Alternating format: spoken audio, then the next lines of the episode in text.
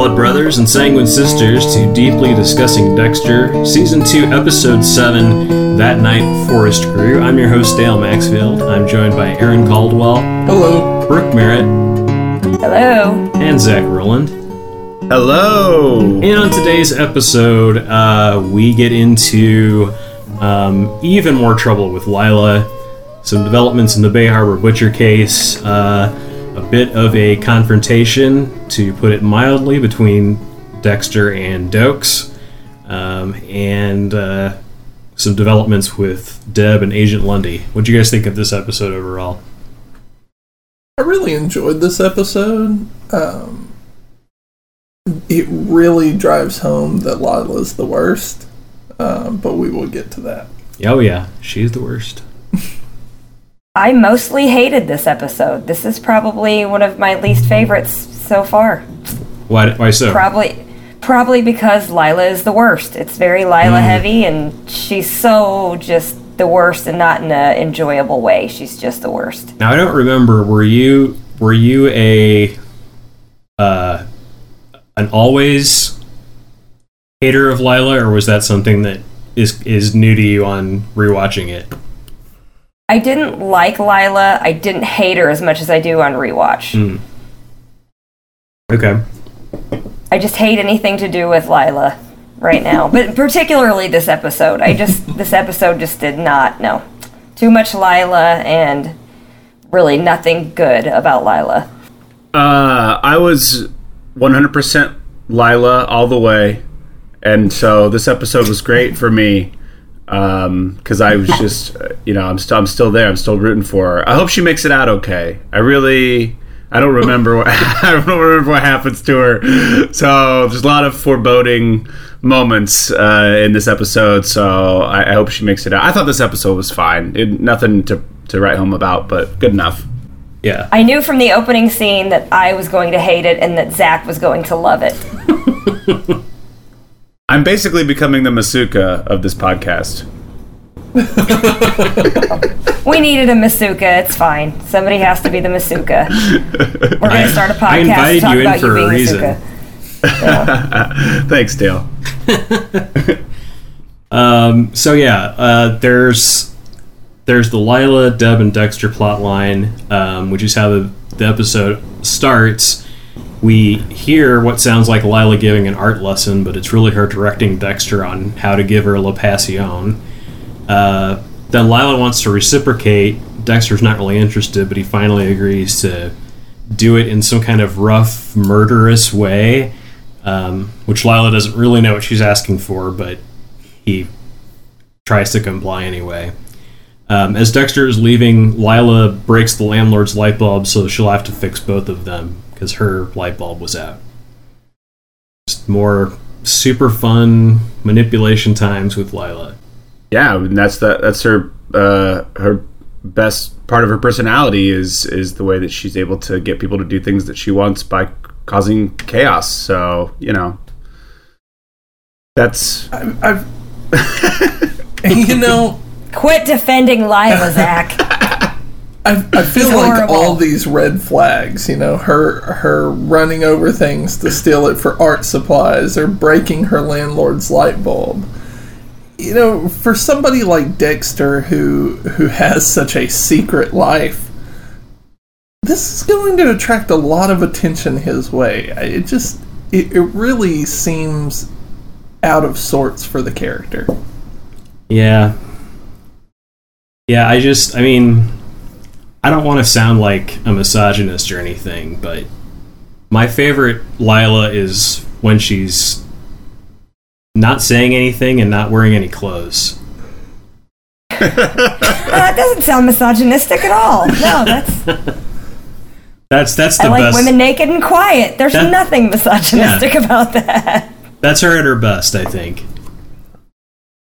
Um, so Deb wakes up and teases Dexter about how loud Deb is during sex. She asks what kind of noises Rita makes, and Dexter reveals that he and Rita broke up for good. Um, what a conversation to have with your brother. And then Lila calls Dexter. She sold her hideous artwork and wants to celebrate. She talks her way into a busy restaurant with a phony 10th wedding anniversary story. Lila and Dexter talk about how well Dexter is doing. He hasn't felt the need to use in quite a while. She says they found the substitute. It's life. And the restaurant gives him a complimentary bottle of champagne. And despite both of them being in recovery, Lila says it's okay to use the champagne because she's horrible. I mean, she's using her powers for good. You know, For what good? What could- good are these powers couldn't- being used for? They couldn't get in, into the restaurant. You know, she's clearly she's had that reservation booked for you know so long, and and what a great story, ten year anniversary. I mean, you know, I would be impressed. I I feel like hey, if she knows how to work it, you know, and she got free bubbly out of it. I don't know. It's a great time for you, me. I I'm in. But they're But in they're in recovery. recovery. Like, this this seems counterproductive at, at its best. And she started out as a sponsor. She's so good at that. Hey, listen, if somebody gives me something for free, I don't care what it is, I'm probably mm. gonna go for it. Cause why not? I'm gonna put it in my mouth. Yeah, I'm gonna put it in my mouth. Here's some meth, Zach. I was gonna say she's Yeah. Oh, he's supposedly in recovery for heroin addiction, even though he's not really. But oh, maybe he would become a heroin addict. Here you go, free, free heroin. Yeah. And she's supposedly in in recovery for meth addiction, and yet she has completely perfect teeth. So I'm not sure how that worked out either. A perfect skin, perfect teeth. Yeah. Yeah. Had the think good they're- meth. I think they're both in, in people addiction. Like they're just addicted to people, but in different ways. She likes to fuck them. He likes to kill them. Plain and simple. Mm-hmm. She's she's Marla Singer from Fight Club. she just she just trolls recovery groups. That's awesome. Um, Deb gets home and sees Lila walk out to the fridge topless. Deb says, Who the fuck are you? And Lila says, Oh, pardon my tits. Deb says to Dexter, Who's the skank? She notices all the candles and says, Are you trying to fuck her or set her on fire? Deb is really disappointed in Dexter uh, because it hasn't even been 24 hours since Deb found out that he and Rita broke up and he's got the worst human being on the planet in bed with him. Come on now. Pardon my tits is a great line. like to her credit, that's perfect. It, it Yeah. perfectly encompassed her character. It was just everything, everything that you ever needed to know. Yeah, it's, right it's there. very polite. Yeah. I mean, and also, is she the worst person to have in bed? Because I feel like the ice truck killer might have been the worst person to have in bed. I'm just saying, Deb, that's a double standard. You know?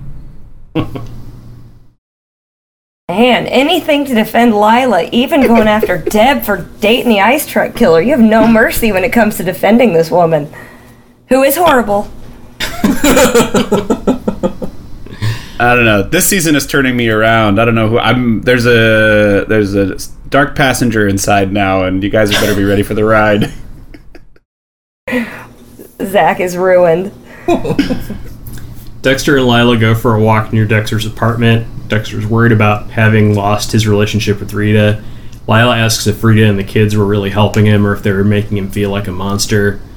Then Lila wants to have sex immediately, so Dexter breaks into an empty house. Lila comes out of the bathroom wearing a robe that she stole from the house that they broke into and says, Look, I'm some old bitch. Again, again, this seems like Dexter is just continues to make bad decisions because of this one person. Uh, Like you you work for the cops, man. Yeah, they're the worst cops in the history of ever. but you work for the cops and you're breaking into houses. Yeah, Miami Metro would hire Lila at this point, like in any capacity that she asked to be hired in, because that's how bad they are. And and yeah, you're right about that. But yeah, I mean, I guess, I guess we could just call it an episode and just say Lila's the worst, because that's pretty much, pretty much the, the the crux of this whole thing. Yeah, Yeah, that the- would have been a better title. Uh, she's definitely the worst person to take stabs at. I'll tell you that much. I was just trying to agree with you guys some on something, but I can't. I'm some old bitch. She's the worst. Um, Lila's buyer gives her a check for fifteen thousand dollars for her horrible, horrible art. and tells her it's going to like set the world on fire. Yeah, which she proceeds to take literally and set it on fire. Um, the artwork melts and improves quite a bit. Dexter is along for ice cream uh, at Cody's, like whatever his uh, presentation, but he has to leave when Lila calls him and tells him about the fire. There are firefighters on the scene when Dexter arrives at Lila's apartment. She tells him it was a blowtorch accident. She begs him not to go anywhere. He consents, and the audience sees her smile in triumph. And he looks over her shoulder and notices that the light bulb has been replaced and reminds him of how manipulative she is. Can we talk about the fact that the Miami Fire Department is obviously just as bad as Miami Metro?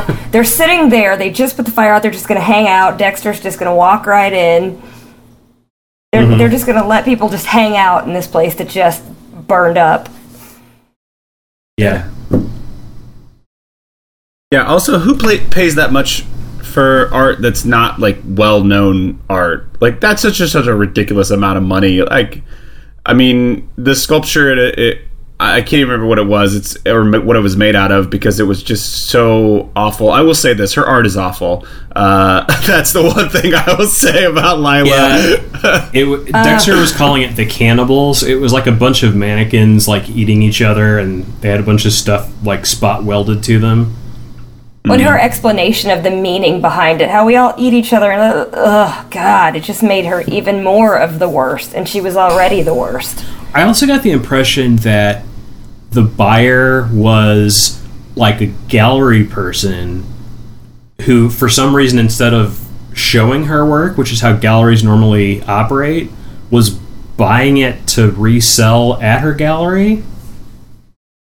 With like that's just not how that's done. Like it's not it's not eBay. People don't buy cheap and sell high. They they put something up at the gallery and they list it at a price and if it doesn't sell the artist gets it back and that's that's the end of it but they were taking the that that horrible piece of crap up to New York you know $15,000 plus shipping of that thing and then they're going to ask somebody in New York to buy it I don't know didn't make any sense to me So you're saying that the people behind the show Dexter didn't do their research on the uh, art dealing world either? Yeah, I don't. Yeah, I I just don't know. I think I guess They're that's so good at research. I guess that's how some people think it works, but I didn't even question that scene outside of the amount of money. like I never even thought about it that way. I was just like, why? Why would anybody give her money for this? yeah, Glue a few mannequins together and you've got art. There you go. So the Well, so the base. Well, the I was gonna say the writers were essentially like, okay, guys, we're gonna lay in a lot of like fire stuff in this episode because there's gonna be a fire at the end. But does anybody know how art works? No, cool. Well, we'll just write it in and hopefully nobody sees it. yeah. They don't know how police work works either, so I guess, you know. Um, so that brings us to uh, Rita's mom, who's still hanging on. Uh, she rouses Rita out of bed, says that Rita's been moping around since she and Dexter broke up. Then Rita's mom is slave driving Aster to do schoolwork and Cody to work on his presentation on Saudi Arabia, which he's doing Cody season one style in that scene. Uh, In his sent defense, Grandma was really putting a lot of pressure on him. He had to act it was badly perfect. yeah, he, he's he's like doing the worst possible presentation, um, and then she sends the kids to bed as soon as Rita gets home. yeah, he's right up there with season one Cody at that point. I was like, oh, they're they're putting a lot of trust into this new Cody, and he's he's kind of letting us down now. Like we Uh, got it's a, it was an acting choice. It was an acting choice because he does the same presentation later in the episode, and it's fine. They were Yeah. trying to show that like he wasn't he wasn't confident in what he was doing and he didn't really want to be doing it at that particular moment and that mostly Rita's mom is like driving them crazy. What grade is he supposed to be in? Isn't he like seven? Right? so he'd be like a second grader, first grader, something like that. Probably. That's what I thought. Yeah. Yeah, we weren't doing uh, projects like that when I was his age. Like I barely knew anything outside of Kansas at that point. So, you know, good on them for making him look up what Saudi Arabia is because I had no idea at that age that And it anything. still wasn't good enough for grandma. no. It was probably a like a child actor thing. He actually had to do a project on Saudi Arabia for his tutor, and they just worked it into the episode. Cody calls Dexter and asks him if he can come to see the report on Saudi Arabia. He says he's scared of doing the presentation. Rita's mom takes the phone from him and hangs up when she finds out that it's Dexter. Uh, then Rita gets home. Her mom has put the kids to bed early as a punishment for Cody calling Dexter. Rita tells her mom that she found out that she was actually fired from her teaching job over a year ago. And then Rita tells her to shut the fuck up, and she tells her mom to pack up and go home. She's not allowed to live with them anymore. Yeah, go Rita. Correct me if I'm wrong. Wasn't Cody like hiding in a closet when he made that phone call? He was like, I don't, yeah, he was either in a closet or like in a in his bedroom with the door closed. Because he was pretty close up to the door. Yeah, he might have been sitting in his closet. Yeah. But that that should tell you everything you need to know about this woman. She needed to go, and I was so happy that Rita just let her have it. It's a great scene with Julie Benz. She, she, I like seeing Rita tell her mom to fuck off. I've been looking forward to that. But even then, her mom tried to ruin it by like, "Yeah, you tell me where to mm-hmm. go," just like trying to take that power away. And I was like, "No, no, push her out of the house. Just like lay hands on her, man." Right. Yeah, she tried to act like she had like it was a victory mm-hmm. that she had finally gotten Rita to come around and If if that's the sacrifice I have to make, I think is what, ah. how she ended it. Gosh, she's. You know what? All right. She's is also she the worst. worst? okay. I was gonna, I was gonna say, can I defend her for a second? You can't defend her. Now, So I get why you're defending Lila. It's a little clouded, but Well, So we- there's no I mean- defense for Rita's mom. Re- Good. I was gonna say I I was a teacher for a short while, and you know what? Those kids do need a little discipline, okay? Because kids are just too rowdy these days. And I mean, you know, her mom's got a point. That, that they just seem to be more focused. There's there's too many cartoons and things for them to enjoy. You know, uh, I'm just saying she had somewhat of a point. Had had Rita not come home when she did, the metal hangers were about to come out. like it, it was about to go bad. Yeah. Just take Rita's mom and Lila and Miami Metro and just burn them all down. They're all the worst, and the fire department would never figure out what happened. Because they're also the worst. yes. Um, Dexter does show up at Cody's presentation and gives him a pep talk. Cody does his lines much better now, as opposed to when he was with Rita mom, Rita's mom when he was doing his old Cody impression. Dexter screens a call from Lila. Rita casts a few smiles his way as he waves to Cody and makes faces at Aster. So, um, generally, yeah, I mean, this was a good showing for Rita's character actually standing up for herself. Uh, I know in earlier episodes when, I mean, before they had broken up, obviously, but when Dexter was around, you know, we were talking about how we really wanted to see Dexter do something to get rid of her, like some kind of Paul style uh, manipulation on his part. But it's great that it's Rita herself who comes around and kicks her mom out of the house. Yeah, I'd like seeing Rita stick up for herself and be assertive. And I mean, in terms of character development from season one to season two, I really feel like hers is going in such a great direction. Uh, you know, like she's she's like handling her life, she's handling her children, and then finally she handles her mother situation. She handles the I mean, the Dexter situation. She could use a little work with, but you know, he's also not helping her with that situation at all. But I think all in all, like her character development's been really super solid this season. Yeah, and it's interesting too. Uh, in you know, from a storytelling perspective, we've mostly seen Rita through Dexter. Um, it's almost always been exclusively her interactions with Dexter. Like there was the one plot line where uh, something was going on at her work, or she had a friend who needed help, or whatever. That she was a little bit more. There were more scenes of her without him doing things.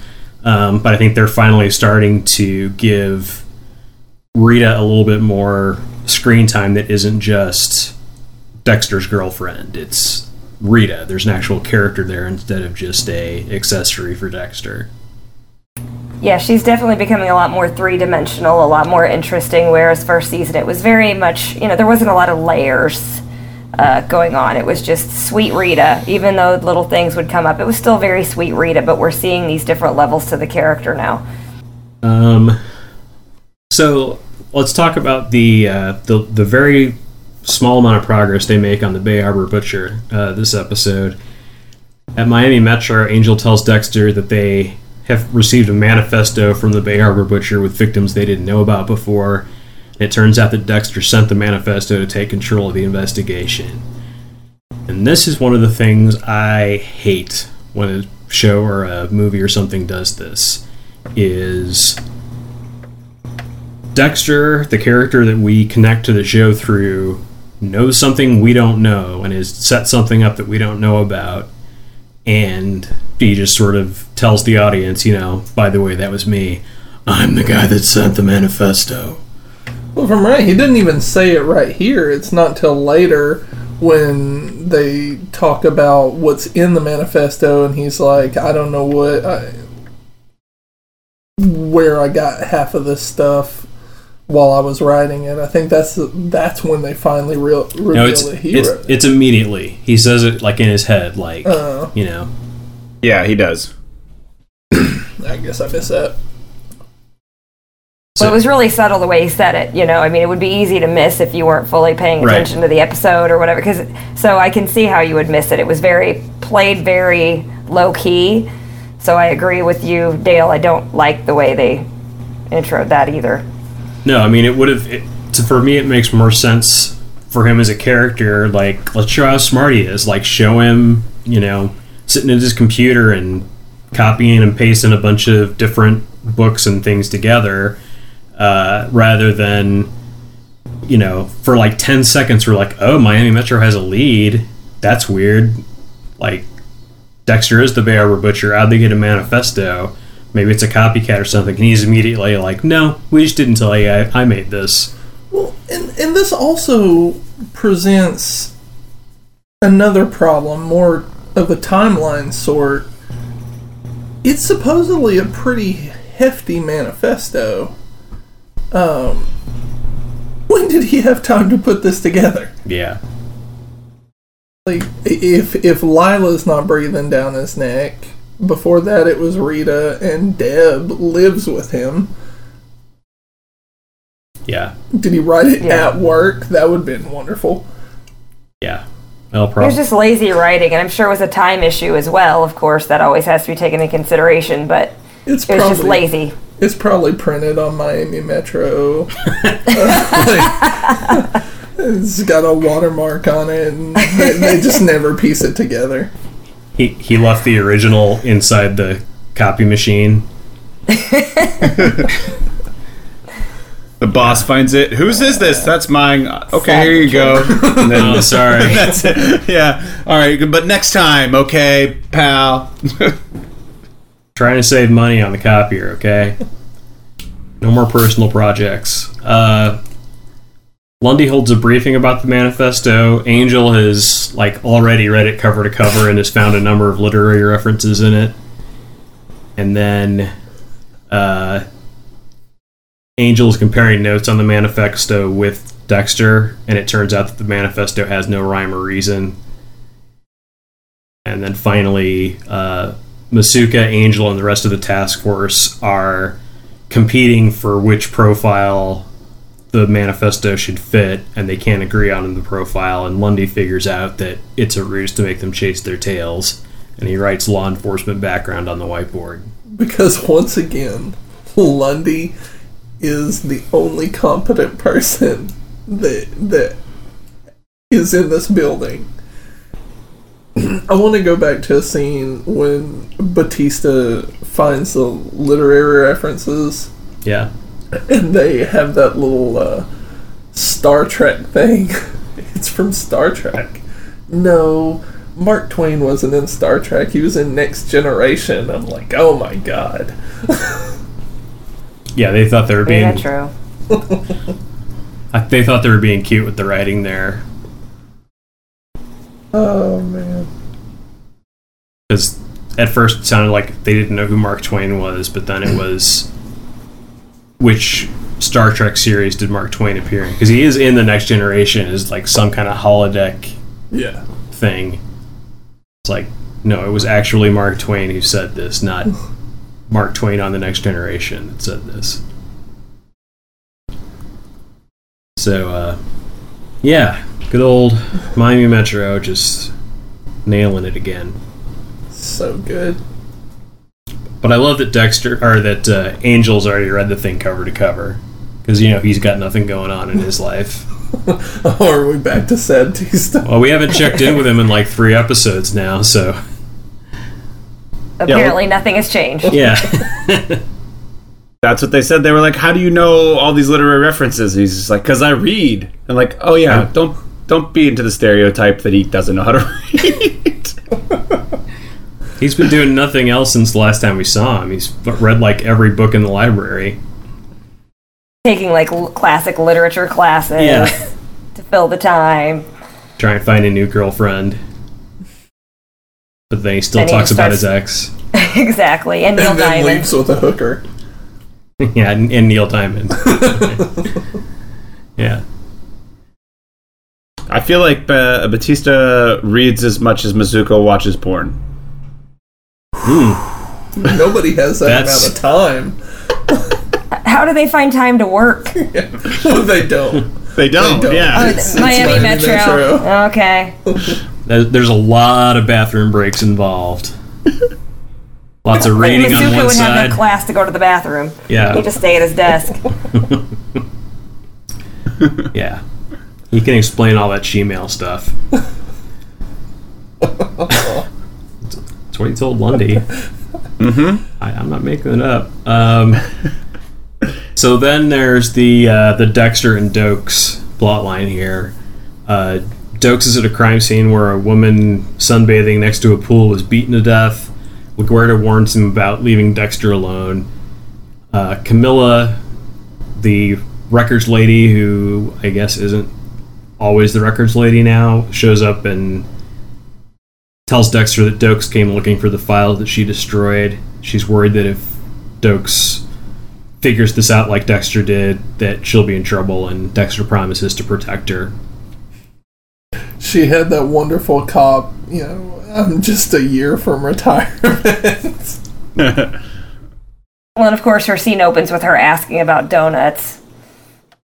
Yeah, did her she? I did. I didn't notice that this time. Yeah, because um, she asked, she said something. Oh, she said, "You don't bring me donuts," and then Oh. he, he had uh, one of the worst lines of the episode. I thought he followed up with, "You don't sing me love songs." Yeah, Yeah. Yep. song, song, blue. uh, Dexter lies to Dokes and tells him that the mist is consistent with bludgeoning versus something else. We hear Dexter answering truthfully in his mind and then saying the opposite to Dokes, so he's leading him into trouble. And then Dokes has been holding the suspect for too long. LaGuerta isn't so sure and asks to see the blood report when it's done. Dexter arrives and silently enjoys the task force poring over his manifesto. And then Dexter lies to LaGuerta that he told Dokes the suspect was innocent. He also planted his report on Dokes' desk. LaGuerta releases the suspect Dokes figures out immediately that Dexter set him up, and LaGuerta thinks he's being paranoid. Dexter watches them have that conversation on the CCTV because they have it in the interrogation room. Yeah, this is. Uh, I mean, in terms of Dexter's ability to manipulate, we finally see him on the offensive, which is also interesting in comparison to Lila's uh, ability to manipulate. Like, he's kind of always, I guess, been good at manipulation, but is he getting better because of her manipulation? Like, uh, what do you? Does anybody think that like there's a connection there at all? Oh yeah, I I blame Lila. I I think it's less that he's getting better at it. He just has because of her influence, he's more willing to take the risk than he was previously. Yeah, I go along with that because he's he's pretty good at um, at inventing forensic evidence to, to do things. We saw him invent forensic evidence at that uh, that like junkyard, and we saw him set up Paul successfully. So these are things that he can do, um, but he hasn't actually gone after Dokes this way or been been aggressive towards Dokes this way yet. And I do think that's a, a Lila influence. I do, and I also think him framing the the stepfather, which granted he did, you know, clear him eventually, but I think that's something pre Lila Dexter never would have done. I feel like that's very out of his character line. Yeah, she she kind of gives him uh she kind of makes him more of a risk taker. Good Uh, and bad. Yeah, cuz that's what she's all about. Like all of her everything she does is risky uh insane stuff, you know, driving around stealing things for her artwork and smashing light bulbs and she's she does not think things through, but she still manages to get her way a lot. So, Well, and for him being a killer, because he is a killer, he he did have a moral compass, and it's kind of compromised a little bit because of Lila's influence. mhm. As, as strange as it is to say, a serial killer has a moral compass, but he does. He has his moral compass. He has his code, and him setting up the stepfather is something that the old Dexter never would have done. sure. Just like with him coming, you know, straight to Rita and telling her that he slept with Lila. Yeah. Yeah. He I mean he he is honest he for with people that he cares about, even if it doesn't go well for him. You know, and he knows it's not gonna go well for him. He knows like he knew that Rita wasn't gonna stand up for that. Uh the the whole him sleeping with Lila thing. But uh, this leads to the ultimate confrontation, Dokes versus Dexter. Uh, Dokes is hanging out in Dexter's lab. He says, You're finally fighting back. It's about time. And Dexter says, I'll always be ahead of you for one simple reason I own you. Dexter headbutts Dokes, which causes Dokes to retaliate, but the retaliation happens publicly, and it makes it look like he attacks Dexter out of nowhere. Dexter acts scared and doesn't fight back, and LaGuerta puts Dokes on administrative leave and takes his badge, gun, and access card. So, score one for Dexter.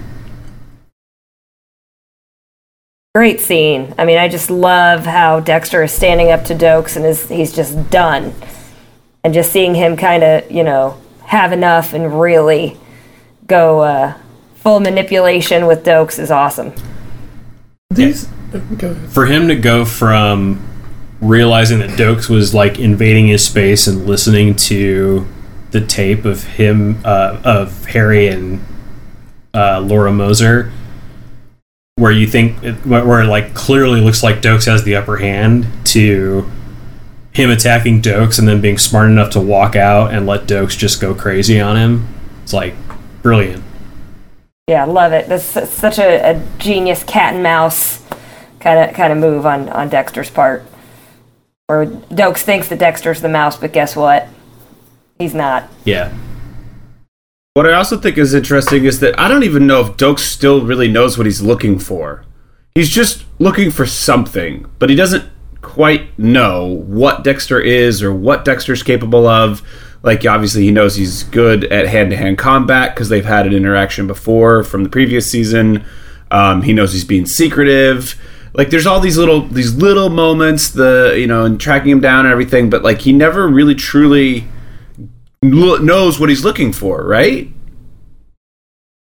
Which is great because that's why he has no chill because he can't stand not knowing and he it's making him crazy because he's always been the top cop and now he can't figure out this guy who he's the only one who has Dexter on his radar. Do you think he would have done this at least uh, so quickly if Camille hadn't come to him about Dokes looking in looking into those old files? Because I really think this precipitated this scene completely. Uh, because it looked like he had kind of a longer con of of making Dokes without ruining Dokes' life, basically ruining his credibility, and then the talk with Camille kind of forced his hand and he reacted physically. Yeah, I think his uh, his decision about when to complain because he had been, you know, it's it's been since the end of last season that Dokes has been following him. Um, we saw that at the end of season one that Dokes is like parked outside his house because he knows there's something up with him, and uh, he gets that opportunity to get Dokes into trouble or get you know mess with him in some way at that murder scene by lying to him. But then the whole escalating it to a physical confrontation and getting Dokes thrown out yeah I think that's completely about he's getting too close to finding out who Dexter's really you know who his parents really were and what actually happened there because then that could lead him to finding out that the ice truck killer was Dexter's brother and that's sort of the ultimate secret that he doesn't want known. Yeah, that's Dexter's secret. I mean, all of this is Dexter's secret. He likes having it as his own secret, and he feels like anybody, I think, other than the little bit he's told Lila, but I think he feels like his secrecy is, is under threat. So Lundy is listening to some smooth jazz and scanning the murder board. Deb comes in to turn in some work she's finished. Lundy is trying to find the right music for this and decides that Chopin is perfect. Deb says she thrives on chaos. Lundy turns the music up. Deb says, Well, this is good too. Dexter thinks he can rule out the man who found the body, but sees misting on the shirt. I don't know why I put that in there, but I did. There it is. Um, Deb's boyfriend is trying to tell her a story, but she's listening to Chopin on her iPod and having some kind of sensual run, uh, which is just hilarious. Like they're playing the piano music, and you're looking at it just from her point of view, and she's just kind of like, ah, just like running and loving her music. The task force takes a break for lunch. Lundy pulls out his cucumber and cream cheese sandwich, and Deb tells Lundy about the trouble she's having with Dexter and her boyfriend. Lundy immediately knows it's because she's been listening to Chopin. Look, I love Lundy, but come on. really? I know he's really perceptive. Great, he's a really impressive agent, but really? When Chopin hits that sick bass line, just fights break out. You don't understand. It's a little much. yeah, he says something like, you know, that's one of the side effects of Chopin. This kind of thing can happen. Like, oh, brother. Uh, Deb's boyfriend wants to make the sex, but she's all hopped up on Chopin and wants to break up. And among the reasons that Deb gives, she repeats Lundy's truth comes from a peaceful place line. Grown. So she breaks up with a perfectly nice guy that she's going to see at the gym all the time who's, I don't know, like age appropriate and writes children's books. And instead, she's going to go for her uncle, Uncle Country Frank. She does have some daddy issues, let's be real. Country Yeah. Kitchen Buffet and that AARP discount, man. It's important. I view Lundy as sort of like the head of a cult, where it's like Deb was going in one direction, then she meets Osho. Let's just say from like the from like Osho. And and she's all of a sudden she's like saying things that he's saying and and listening to things that he's listening to and doing things that he's doing. And then she wants to sleep with him. And it's just like oh yeah he's a cult leader like through and through he's he's an FBI agent but he could run his own cult he could have all these young women just eating out of his hands uh, probably crackers I guess saltines or something but um Cucumber You know. sandwiches. yeah cucumber sandwiches cream cheese and cucumbers. I probably would join the Lundy cult. I admit, I'd be right right in there for the Lundy cult. Go get some land out in Oregon and buy up the town next door. Look, Mm-hmm. this just makes sense to me. I, I don't know. I, I know the Osho thing. I watched that documentary not too long ago. yeah Um, so then it ends up with uh, Lundy and Deb meet with the press to negotiate how to publish the manifesto itself. Lundy and the press uh, agree to remove the victims' names and push the story to page three, which I don't know why they would agree to do that, but they do. Um, I guess again, it's Lundy's Lundy's uh, cult-like power. Maybe he played some Chopin for him in the room. Then Deb leads Lundy to a bench outside. It's a nice, quiet spot. It's one o'clock. Deb tells Lundy that when it gets quiet, she gets scared, but that she wants to practice while he's around. She feels that she can face anything when she's with him. Lundy starts to list all of his old man symptoms, and Deb kisses him. And then he comes back with and halitosis Yeah. I couldn't watch the kissing scene. I had to look away. It was really uncomfortable and awkward. I just couldn't. I couldn't watch it. I couldn't do it. she had to get in there before the sandwich was going. I just looked away. I don't know. I had. I looked away. I don't know why. I just couldn't watch it. Lundy is super convincing on everything. It goes back to that cult leader thing. You know that he was when the camera uh, cut to the scene outside. He finished talking to them with like this little like thing that spun, and they looked at it, and he was just like, "You will move it to the third, the third page. You will remove all these things." And just he brainwashed them, is what it was. Yeah, I I don't know. I think Brooke possibly the reason is that they're about 30 years apart. Um, which is kind of a problem. Yeah, it's just. It's- It's, it's it's clearly daddy issues in this case. Yeah, it's not Lila problem bad, but it's it's still Lundy problem. And I love Lundy, so this is so disappointing. You know, I think if they uh, if they asked anybody, Masuka would probably be into it. Sort of a it's sort of a fetish for Masuka will him. film it. There's always an audience. yeah, Masuka can sell it to his his girlfriend from the strip club or wherever they were on that episode where he had the Masuka female version. So yeah, so that is the episode. Uh, it was directed by Jerry Podeswa, uh, who directed The Five Senses in 1999 and Fugitive Pieces in 2007. Uh, the Five Senses won two Genie Awards in 2000 for Best Director and Best Picture.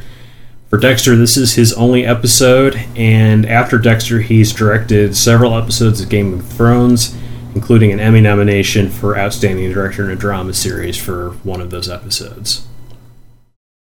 This was written by Daniel Cerrone, who used to write for Charmed. He was the executive producer on the first two seasons of Dexter, wrote six episodes total, including Popping Cherry and Circle of Friends back in season one. Um, he's the one that, when you see him in interviews from these first two seasons, he seems to know the most about the overall story. Um, so after he leaves in season two, some things change because um, I, you know, he's not quite as involved anymore. And after uh, Dexter, he wrote and executive produced on The Blacklist and Constantine. So, uh, what would be the uh, best line of the episode? My favorite line of the episode is when LaGuerta and Dokes are talking. Uh, she says something about him smiling, and he said, "Bullshit! I never smiled." Yeah, I just love that. Ep- love that. Uh, I'm going with uh, "Pardon My Tits." I somehow knew that was going to be your choice. Somehow I suspected. Very- I struggled finding a best line though. I didn't think there were any really good lines. I went with "Are you trying to fuck her or set her on fire?" That was the best I could. Yeah, that's pretty good. Uh, what about worst line of the episode? uh, equally, another Lila line. Uh, Look, I'm some old bitch. Yeah. Yep, same. Deb saying uh, something comes from a peaceful place. That that Lundy recitation. While she's breaking up with the other guy. Yeah. Yeah. Oh, it's such a bad line. And then uh, performance of the episode slash non Michael C. Hall performance of the episode. The art dealer for pretending that it was really worth that much money. He sold that pretty good. She sold that because that actor had to be thinking, "Are you kidding me?" yeah. She was so excited about that. Yeah. That took some real talent. Uh, I'm gonna bring it full circle and say Lila's tits. Great, What? great performance this episode. Lila's I mean, they were just, yeah, they were just, they were very camera ready. Uh, they got a lot of exposure. I think that they were uh, pretty much perfect in every shot. So She really brought both of her talents to bear in this episode. They Absolutely were on woman. point. 100%. Oh, see what you did there. Don't worry, I'll, I'll give my things. All right, Masuka. um, well, that is it for season two, episode seven. Uh, thanks for listening. Thanks, you guys, for uh, doing the podcast with me, and we'll see you on the next Deeply Discussing Dexter.